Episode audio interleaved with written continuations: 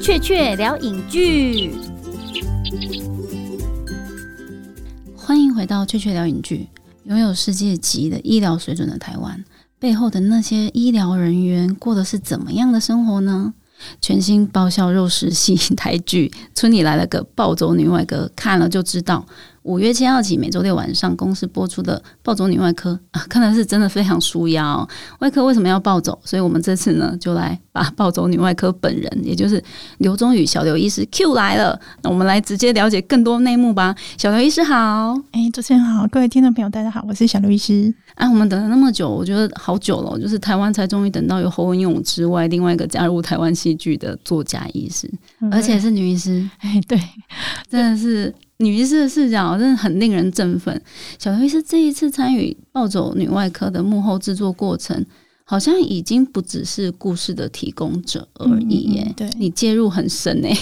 你自己要不要说看？为了这出剧，你还做了什么事？OK，就是那时候一开始出版社转告一个资讯说，哎，有个剧组想要拍这一本书，这样子。那个是我二零一七年写的一本书，然后它其实是一整个系列，算是三部曲当中的最后一本了，这样子。哦，然后。那时候，嗯，我也没有就是太大设想，就啊，好啊，没问题啊，觉得很荣幸。结果等到跟编剧们啊，还有就是制片还有导演联络了以后，我就觉得哇，这个架构很大很庞大。他，嗯，就是我不只是授权，然后呢，还有就是身兼医疗的顾问指导，因为他们也其中有很多详实的手术部分，他们希望都拍到，就是连让医疗人员都挑不出毛病这样子。对，所以那时候才知道说，哇，好像答应的太。太快了，因为后面等真正开始在来来回回讨论剧本的改编一些内容细节，就是有关医疗的情节，有时候会紧扣那个剧情，嗯，才知道说真的好辛苦那样子，偷袭下去了，要 把它洗完。但是其实那时候也没有想太多，那时候就觉得就说有要感觉上合理，然后又要跟故事的那个主轴大纲是要契合的，所以就是都会很认真去参与这样子。那后面。等就是最密集是有拍了十几天的那个医疗的情节的戏的时候，哦，那个真的是超累无地狱轴，对对对对对。然后十几天呢，那时候后来跟就是因为我我是医疗圈，但我不是影视圈的人，所以我们不太知道说影视圈还有分工分很细，哦，就是还有就是像原原著啊，然后指导啊，还有美术啊，当场的一些道具啊，然后突然要把 那个什么猪的内脏把它调整变成像是人类的一样，的，因为猪的。体型还是比人有点大大一点点，对，所以然后就忍不住动手，就会整个就是聊下去，一起帮他们用，然后就变成就是还有带动作和情绪，就是因为他们人员就是演有时候演一些。台词会背得很流利，然后行礼如仪，非常的温和。可是其实这不是我们开到房真实的场景，我们开到房是很暴走啊、摔啊、骂啊那种战争现场。对对，我就会忍不住在旁边演给他们看啊。我说你要这样子摔啊，你要骂，你要吼啊，你要踢手术台啊。对，我说你要吼到都那个声音都沙哑，你要闭嘴啊，你要吼，你要然后就是会在旁边忍不住跳起来这样子，然后就还发现说，我好像就是有时候。原形毕露被发现，好，所以其实小刘医师为了要让整个戏更写实，嗯，就连那个手术的现场啊，都让大家看到平常小刘医师不为人知，可能在手术室里面才看到的那一面。因为跟你讲话会觉得哇，其实你也是蛮文质彬彬的，有气质的，是骗人用的。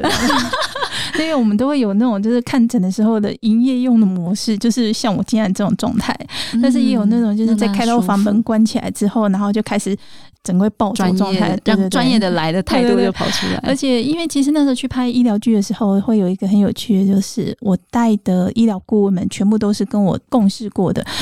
有 有两个单位，就是一个是我现在的工作同仁，另外一个是我前面就是很有患难情感，其实也是那时候书里面写的那个时间点革命情感对对对对。然后他们都很熟悉我，就是会有两面状态，所以双面人。所以其实外科医师，你们不要看他这身的人皮，其实都是。手心这样子，他 都很能理解。对，所以有的时候就是，嗯，比方说像拍一些那种很大型剧情当中啦，我不知道这样算不暴雷，它真的很精彩。它就会有那种大型灾难的非常混乱的急救现场。嗯，那那时候看的时候。比方说导演他们会希望我们哎在那个监控车旁边看那个荧幕，然后有很多大量的临时演员啊什么，大家都有走位啊，然后也带了那种特殊的外伤的那种血水的妆。可是我就在旁边看，就觉得嗯，好疑惑，为什么大家都？安安静静，然后非常的就是流畅。然后我知道我要走这边，然后你会挤过来，我就散开，很混乱，甚至撞到人，或者就散开躲避的那种感觉。我说好像不是哦，我就想我们以前处理那种大型灾难急救的时候，都是就撞来撞去，甚至会把床用力推开，然后想要就是就是用吼啊骂出一条路那种感觉。对哦，真的，你把这个东西直接加注在他们身上，他们有没有觉得呃小刘医师你好凶？有吗？还是就觉得或者写？我觉得还。还好是因为演员们真的是很大的演员的专业，所以他们其实很快就被我们就是引导到状态，对对对，引导说我们希望那个现场，然后那个大家就是失控那个状态要出来这样子。嗯，所以真的是专业的戏剧人员顾戏感，然后小刘医师进来顾写实，对对。那一方面真的是很有趣，大家看了一定会很心有戚戚焉。其实我觉得很有趣是，还有就是你在那边漫画里面会讲一讲你挑素材，就是捡耗材啊，然后打电话做同业咨询啊，就是把大家就是同业的人都被你这样子。认识的都打扰过一轮这样子，我不止，我大概全台湾我联络得到的医师们全部都扣了一遍，因为我现在就是有在画那个当时的一些花絮的一些记录嘛，一些小的四个漫画。那那时候就书中那画中里面就有提到，就是说为了要找嗯，就是美术组希望提供一些医疗的背景，当做那种就是像仓库一样的哈，那些很多耗材的箱子，所以这真的扛了好几箱，整天在开房里面。捡人家抢人家，他们要回收压扁的空箱，我说全部都要留给我这样子。然后像是有一些缝合的线哦，最麻烦是那个器械，有些特殊的线，有些型号是比较罕见的。然后那个就是制作人给我那个单子，我每次看我都觉得好头晕，然后就到处去问谁还有这些耗材，然后还要接那个很昂贵的有。刀柄的金属类的那些器械，然后写那个，他们都是一箱一箱都是消毒好的那种铁箱子，这样整个很完整的密合在，然后从开药房这样端出来的时候，还要写借条，就是少少 一支我就要赔多少这样子，哦，好可怕哦，因为那都很贵的东西，对，那。那时候教到美术，其实我觉得很佩服美术组里面，对，然后他们就是里面头头就是尤其那位馒头，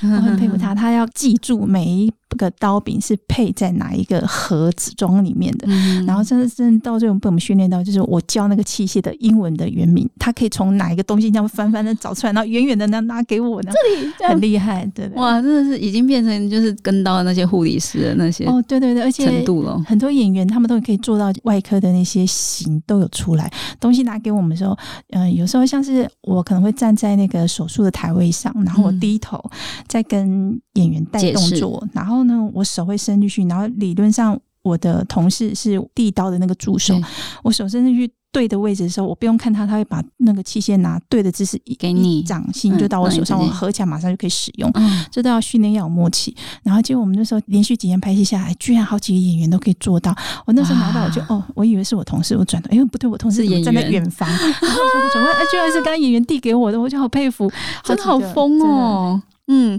而且小鱼是刚刚讲，对你画是个漫画，你现在还帮每天出一篇行销这出戏的。图漫画哎，对，就 就是还是把它记录下来这样子。嗯嗯嗯，暴走女外科可以说是接力了淑女养成记，甚至我觉得是台湾喜剧的一个新的创作能量的担当了。而且不只是可以媲美淑女养成记，因为暴走女外科是一个非常肉食系的人，所以她也是一个玉女养成就欲望的欲。我们知道小刘医师其实也是一个非常知名的肉食系网红哦，就是你追踪小刘医师的粉砖会觉得很养眼哦，很多鲜肉的照片可以看，嗯，非常照顾全世界各地。的地方妇女，哎，小鱼是你的鲜肉图库，应该有超过一百句哦。哦，因为很多说不完，因为甚至会有粉丝就是寄信给我，有时候要对我还要请大家就好了好了，同一个图源不要再寄了，我已经信息都被洗掉了这样子。对，其实一开始放图也是怎么讲，你自己工作压力高压，舒压，然后对想要舒压，就是骂完老公以后看一下转换一下心情之类的。对，然后没想到有时候就是放的会太过火，然后还会被被封锁，会被禁啊！真的，你常常被脸书封锁吗？对，人家都是因为过激言论，我是因为过激的图片这样。过激图片真的是很惊艳，我还以为就是会有一些酸民就说啊，你是一个女医师然后，这样子还是会有会有会有，就是说啊，讲我说我是性变态医师啊，真的假的？那我们要心理素质要怎么样自我训练？我觉得我外科啊，我外科几乎就是性的器官我都看透透，你要这样讲，我也是可以接受这样子。我们在暴走女外科里面，我看到一个非常有趣的戏，我觉得这也不算是暴雷，而是去很写实的描述说，你以为男医师每天摸女生的乳房会很爽吗？那小刘医师又提供了另外一个视角，说你以为女医师每天在挖男病患的肛门会很爽吗？其实没有哎，就是完全没有欲望的想象空间，而是很。医师的日常的真相的那个部分，对，而且甚至就是有时候一看太多的那种平常看不到器官，一下看太多，会有一点恶心的感觉，当然会想吐，会会会麻痹，不只是麻痹无感，而是恶心。那个影视上或者幻想当中都是形状漂亮的，对对，可是其实很多时候都是松松垮垮的、外扩的，然后黑黑的、垂垂瘪瘪、脏脏臭臭的。就人体，我们可以想象，没错没错。对，其实这方面呢是。会不会女外科或外科的生活情调这件事情要怎么样重新打破跟经营？你要分得很开，要怎么转换？嗯，我觉得也没有什么特别分开，但是比方说像我先生，因为他不是医师，然后我们是国小同学，然后他本身是工程师，嗯，这样上来，所以其实他已经被我震撼教育过好几次了，所以他知道说我的手机照片不可以随便乱看，因为有的时候会有突然跳出那个手术记录的照片，很恐怖的，看了会有创伤的那种。但是他创伤完，我就说你自己想办法疗愈吧。对，没办法，这就是医师家属的一个职业伤害之灾。对，我记得那时候最有趣的是，我们以前值班的区域是一种非常不合理的跨夜的值班时间，所以就是会有那个值完大夜，从半夜十二点到早上七八点中间，整个值班室就是只有你一个医师镇守这样子。然后那时候如果说是事情忙起来的时候，对啊，很多动作，很多就是侵入性的医疗行为是只能医师做，然后你在抠人或什么，有时候来不及。像有一次，那时候我先生还是男朋友状态的时候，他来探班会带宵夜，因为有的人真的就是很忙，就是吃没有时间吃吃东西，真是饮料都是坐在马桶上一边喝饮料一边尿，因为你很忙。然后他带宵夜来的时候，结果就有那种在。安养病房的那种已经开过刀，但是没有恢复清醒的，有点像植入状态的那种住很久的病人。然后他们送来的时候，病人正在癫痫发作。那那种情况之下，我们需要赶快找一个比较大的血管。那他的血管要从脖子或是锁骨这边穿下去，这样子。结果因为病人在癫痫，所以他基本上是全身他也没办法固定。然后我要找血管，我要扎，要用很多次。然后我的护理师呢也在忙，就是同时他们在别的的床位。然后大家都在离不开、放不开手上的动作，然后我先生在旁边，我说：“那请他来做一个不需要什么医疗职业执照就可以做。”我就请他帮我压住病人的肩膀，固定这样子。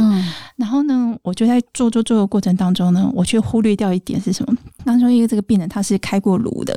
有的时候那个颅骨开完之后，他的颅骨没有装回去，所以他那个颅骨就是头皮是凹陷的，就是从正面看人是缺的，就是一块骨头的，就是一个。对，然后其实从厚厚的头皮看下去，可以隐约看得到软软的那种感觉。他的脑在那边对，但是我们看的已经很习以为常，大家知道哦，他这个颅骨没有装回，有的人这终身就颅骨就不会装回去。对，那那时候对我先生来讲太冲击了，所以他按的时候正面对到那个。眼睛上吊，然后真的像看异形一样啊！对他居然脸色发白，然后就是直接腿软的，就是说他受不了，快晕倒了，就跑不见。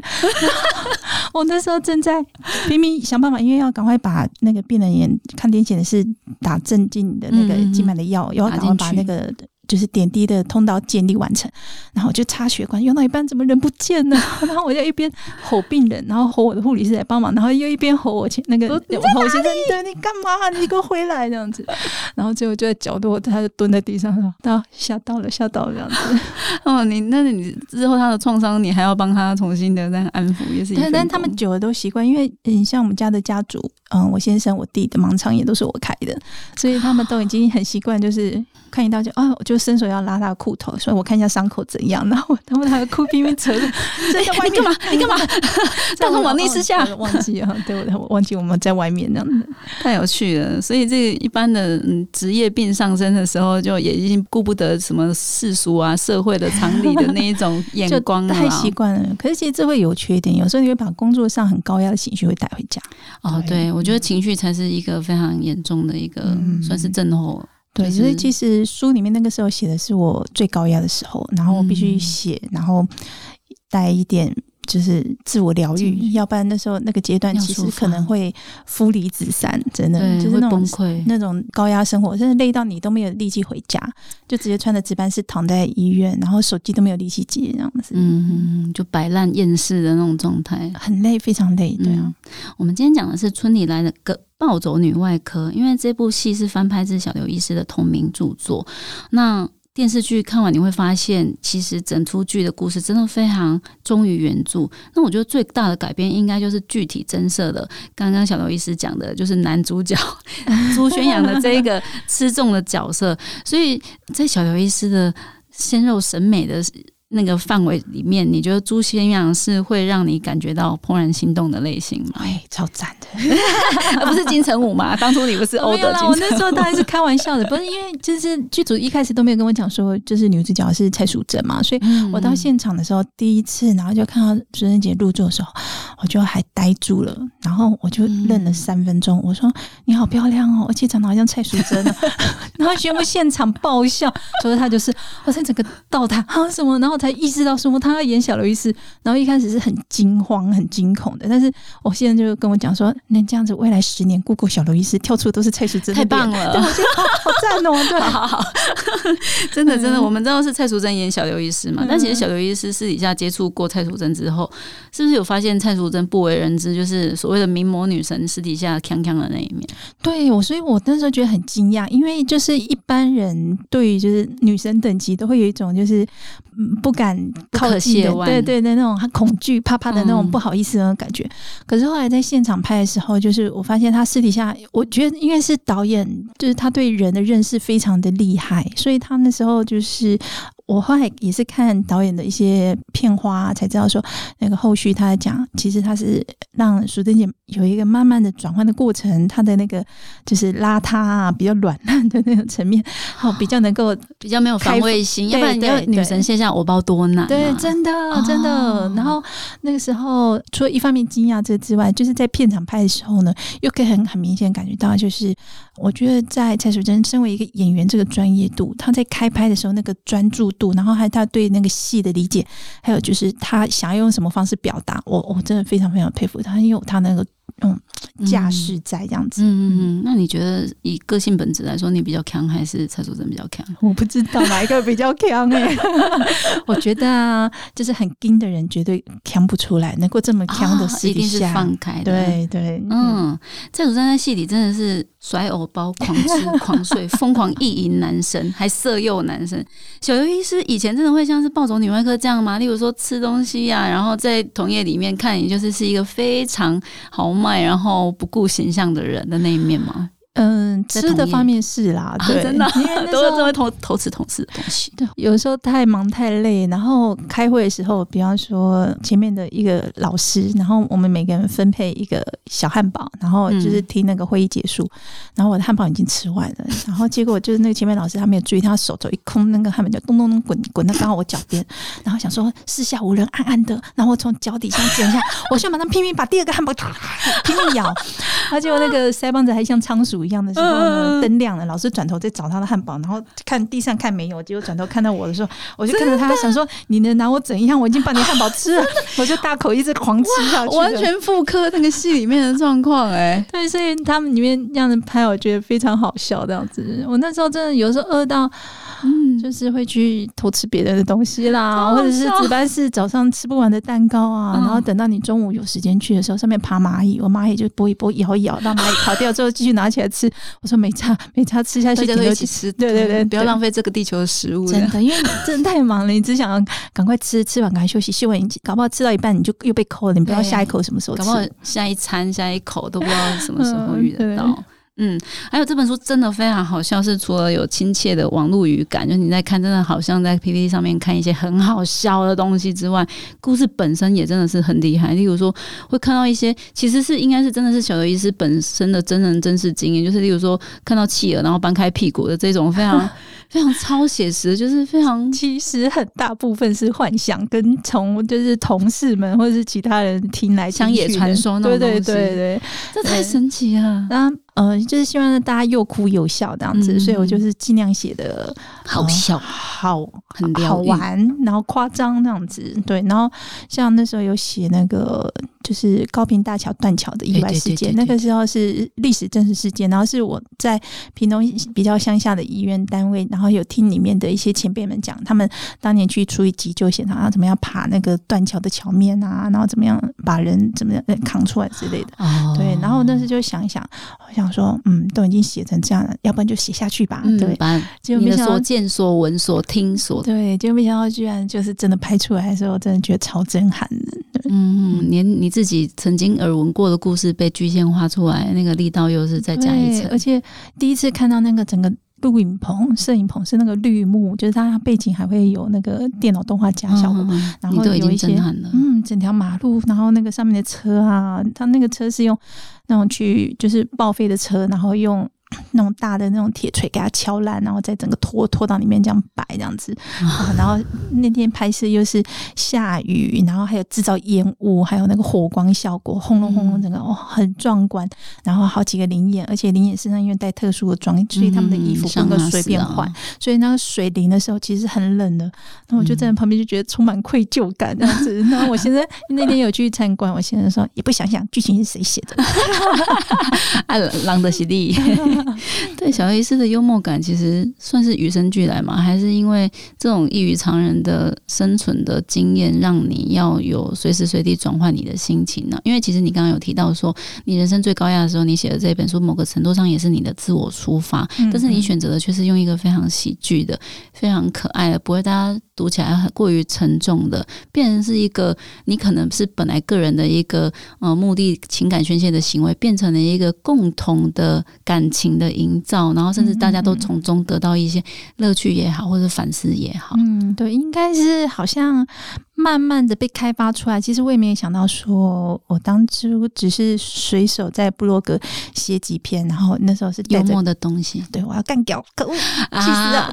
我要写死你们，然后写个嗯，预计五六篇我就收手了吧。然后结果呢，文章就一直被传，一发不可收拾。对，然后后面就整个变成。今天这样子很不可思议，真的，小鱼是很懂得在苦中作乐、及时行乐。哎，就是你真的是挖掘出我们戏剧理论常常讲一句话，就是左边人说：“生命近看是个悲剧，那远看就会变喜剧。”你真的让大家就是看见，我不用真的那么近看，觉得不可承受，但是我远远看，我真的是得到了一些乐趣。嗯，那个东西真的是非常微妙。可是这本书也好好哭哦，我看里面在里面有一个小女孩叫允儿哦，还有新移民的阮氏阿姨跟她的儿女。还有护理师凯蒂，哇！每一场戏、每个故事，我看到都会觉得，哇，太写实，也太冲击了吧！就是这个部分是很多是小游医师个人的生命经验，然后沉淀转化过来的一个，哎，也是有一些就是听到的个案这样子，然后其实。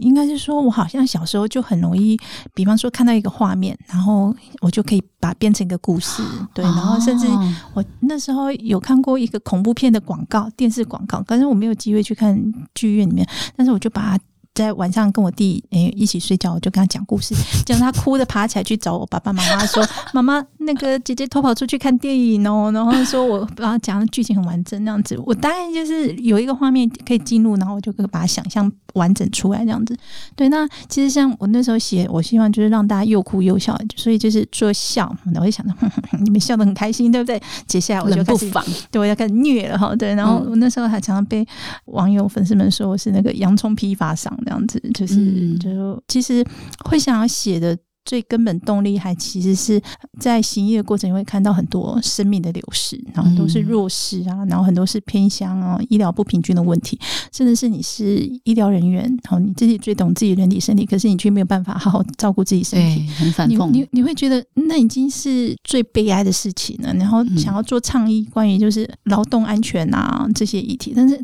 议题很硬。那那时候也是。常常就是振臂疾呼的时候，发现就是哎，响应者很弱这样子。那希望让大家更有关注的话，那是什么嘛？那就开始说故事。所以我就是用故事方式去包裹这样子，然后其实像洋葱一层层剥开，其实中间是那个会让你想哭的东西这样子。所以其实小叶子可以说在十年前就已经开始懂得故事的力量，比你实物的、比专业的、比所有的你很操作面向的影响力还可以。样的更广、更更对，因为我自己也是喜欢看故事的人。对你太硬的东西，我还要。去搞清楚脉络，重点在哪？可是如果是故事的话，引人入胜，你会一个大反转或什么，你会突然有一惊震，对不对？那种感觉。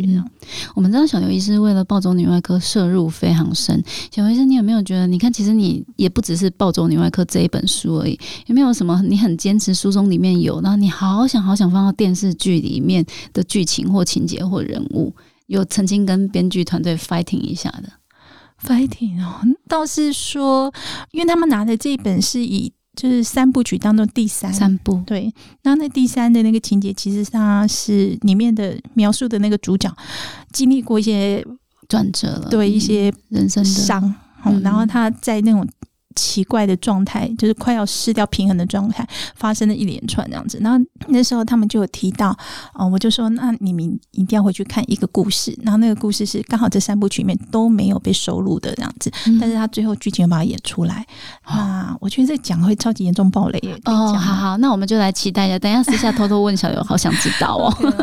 那剧本剧本会议好像也很精彩。你在漫画里面竟然画了，就是你堂堂一个女外科医师，竟然辩论编书编剧群哎！哇，天哪！他们做功课怎么一回事啊？因为其实就是医疗顾问不是只有我一个，对。然后他们那时候也是招募很多，因为他们希望里面的那个女主角可以开头，可以开胸，可以开肚，可以开腿这样子，全都包。可是其实是有的。而且以前我有就是见识过像这一类的老的老医前辈的医师，真的有如小罗医师说的，在偏向里面的艺人担当的医师，也不到偏向我自己待过的医院里面，我觉得就是很厉害的老师们，而且他不尝试，他全部都交给你，就很很佩服。所以我那书里面其实有一个角色叫做黑杰克，然后他们后来把黑杰克跟老狐狸合在一起了。对，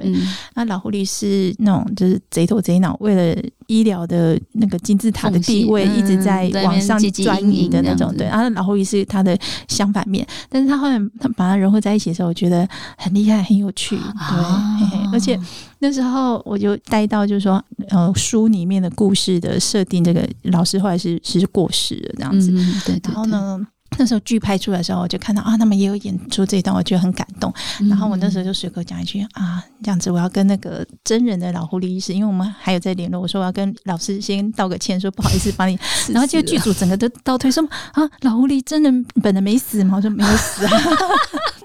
太有趣了！在书里面写的，他好像我呃啊，对啊，就是写嘛，对，在戏里面嘛，戏里面故事的故事。老师们还有联络，然后他们也有就是知道说剧要上，都很期待这样。太好笑了！而且另外一本，其实在《花样女医》里面有提到，就是有一个女医师的推荐剧，我也印象很深刻。提到说，哎，像小医师这样漂亮女医师，在专业的能力上面，可能反而比较不容易会被得到称赞跟肯定，因为大家都会只会说更习惯爱夸你漂亮。但其实好像相反的，在任何专业领域上，如果是男性好看的，他们会同时夸夸你又厉害又专业，然后又帅。可是女医师通常就会被只聚焦在你的外表上面。那最近瘦了三十公斤的小刘医师，应该很有这种处境哦，就是被狂夸漂亮这样子。我觉得啦，就是在台湾的一路受训还有教育体制上来讲，都会告诉你说，外在这个东西不会影响你的内在、你的专业啊，对，学习学习过程是这样没错。可是，在真实的社会的时候，对，然后你过犹不及。如果你因为外形太独特，然后你有时候就会被认为说你是不是太年轻啊，没有专业度啊，或者是说哦，你怎么可以挤到这个主管或者这个高阶位置？是因为卖色啊？对，哇，天哪！所以其实那时候，嗯，在女的外科医师里面，我那时候进外科啊，也是备受质疑，我自己也很害怕恐惧，所以我后来其实是先暂停了一年，我先去走了其他的，比较像是其他内科体系的，对，然后只要就是社会而顺你应该要去的，对。可是我那时候觉得很不很不开心，没有成就感。我自己个人唯一喜欢就是外科，所以等到后来就是我还是进到外科的时候，就告诉我自己，好吧，至少我给自己三年到五年的机会，然后我在毕业的。二十几岁之前，如果真的走不下去，我至少还有后面的时间，我可以再努力试试看，还可以来得及转换跑道啊！没想到就这样一路做到现在，这样对，这就是真爱啊！我们常常想到说，一个人的个性或能力啊，就是可能会影响他的职业，可能是真的哦。那书里面有提到 一句我觉得很好笑的话，就是说，走外科的医师骨子都是白木的，而且照小刘医师的形容，感觉上根本是不是走外科的所有的人，所有的每天都是很暴走的，很白木。的 很直来直往，没有啦，就直来直往是真的，对外科的，但是比较直来直往，就是每个人的那个前额叶的，就是抑制你 开始暴走的那个程度还是有差，对。但是我会觉得，就是说，在某种程度上，就是会哦，这个人果然就是骨子里是外科的，对，所以那种特质是很明显的。所以我们那时候在实习的时候，就是开始选科，然后我就觉得我唯一有共鸣、唯一深深认同的就是外科这种体系，因为你会看到学。长们的应对啊，私底下的那种谈表里如一的，对对对，那扯脏话，但是你就觉得很好笑啊什么的，这种对，然后他就觉得哦，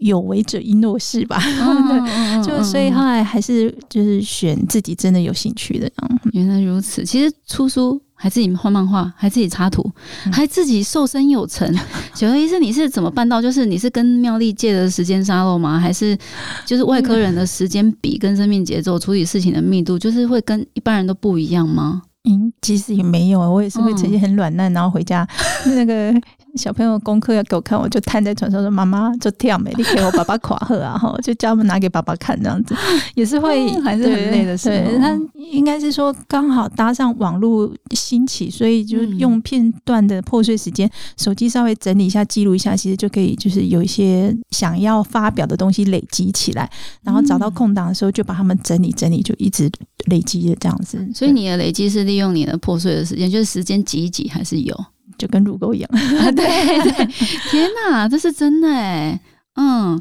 而且其实小优医生，你目前生命经历了各种很扎实的在影响世人的工作，我自己看起来，你看一般人大家就觉得，啊，如果你可以当一个好医生，已经很厉害了，在就是医治病人的前线，可是你又是一个把台湾医疗环境让更多人看到的作家，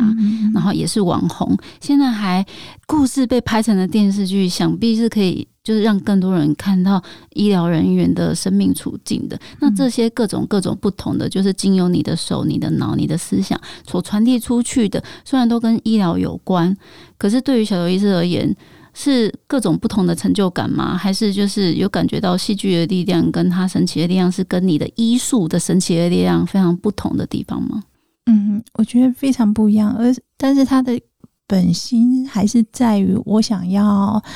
很认真的跟这个世界想要说的事情，对，那这事情是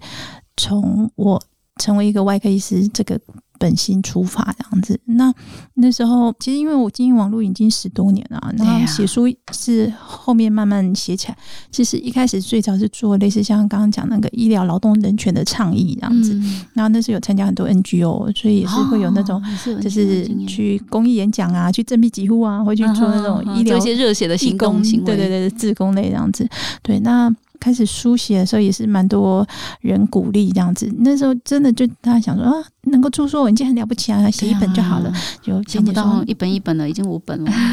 对，并且说把它延长整个架构，然后如何如何，我也是很多人在就是教导跟指导这样子。嗯嗯，其实从医治人的肉体现在。进入医治人的新的领域，甚至是医治社会的领域里面，真的要非常谢谢暴走女外科小医师带给世界的欢乐跟暴走，带我们看到医疗从业人员的美丽跟哀愁。小医生，你在节目结束之前，会有想要跟喜欢影剧的听众或观众说什么？就是跟暴走女外科有关的，或者是啊，怎么样更加认识或跟医疗从业人员好好相处的一些，很想要每次都会想跟大家讲的话。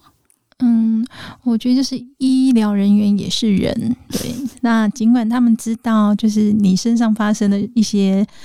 来龙去脉，但是他们自己有时候是也会有身体超出自己能力负荷啊，那种过劳的这种状况。那大家互相体谅一下，那也互相尊重。就是很多医疗人员的提供的专业的意见，但是有时候是反而被什么电台的 用药啊，然后那些好那邻居介绍的东西，好来路不明这些反而还比较有利。为什么呢？他们努力的想，嗯，对对对，所以就是我觉得大家互相尊重，然后互相体会到说，哦，原来这个专业背后需要这么大的牺牲，有的是自己生命的牺牲，是家庭，然后是是那个子女们啊相处的时间啊，然后这些有时候。被迫剥夺掉这样子，那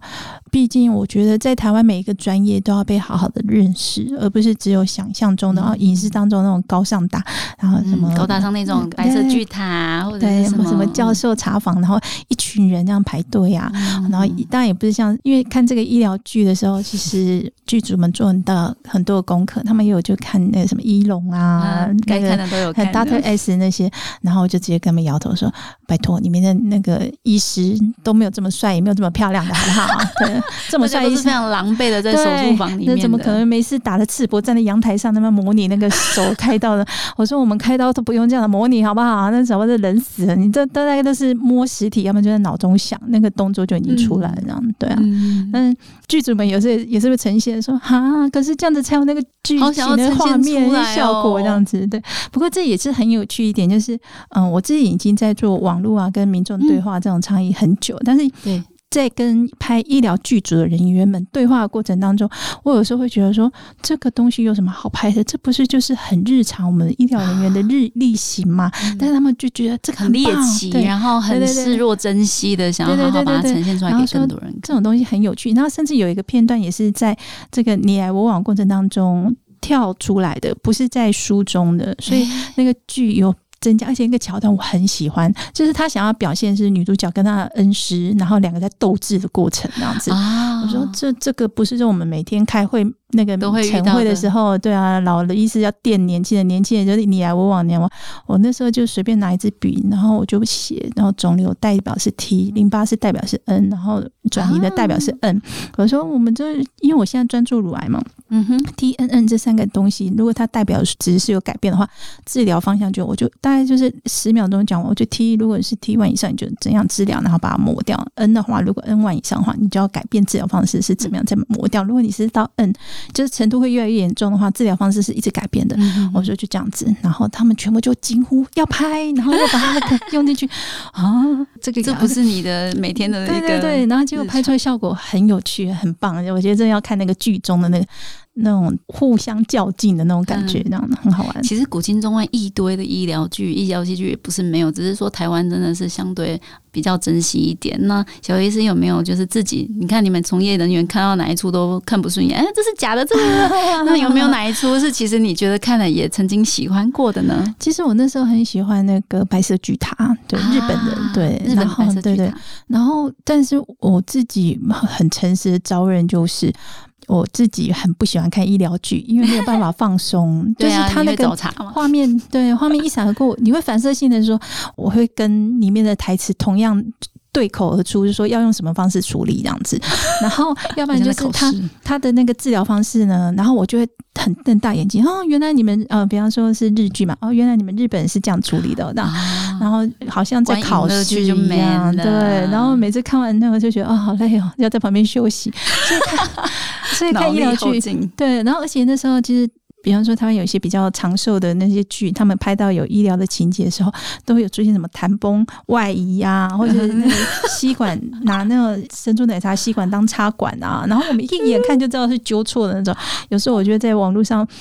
那时候压根都还没有想到说自己会有一天也会被太好笑了，都会去继续去吐槽为什么。结果这些居然被导演看到，导演那时候他就是立下一个。自己约定说，嗯，我要拍一个，就是连台湾医疗人员都不会，就是挑不出毛病的那个震惊的医疗剧这样子。哦，那韩剧有一出叫做《机智医生生活》，很多台湾人喜欢。来来来，小薇子讲两句。挖坑给。我在片场的时候呢，已经被制作团队们反复压着看了好几回了。对，因为他们就说他们这边想拍出像这样的效果，然后就把片段拿出来。因为我跟他们就是在讨论的时候，哦，我觉得类似像是这个手术，这个画面停在这个，然后这个已经手术进行到第几小时的第几阶段，我去找那个 YouTube 上面的那种外国医师分享的真正的手术，然后我就说几分几秒，你们要呈现像这样的效果，器官要漏到什么程度啊？然后旁边血还有那个上面的钳子都要算数量这样子。然后他们也会反之，就是就说那他们这个地方要拍的像《机智医师》这样子，然后让我就被迫看了好几回这样子，好好知道了。所以你已经审美疲劳了。哎，其实是蛮喜欢的，但是就是还是会有一点心脏比较不够那么强，会觉得说啊，我们我真的我们的作品出来可以跟人家这样比较嘛？这样，但我觉得是不一样的路线，而且目前现在看起来会觉得就是哇，那是。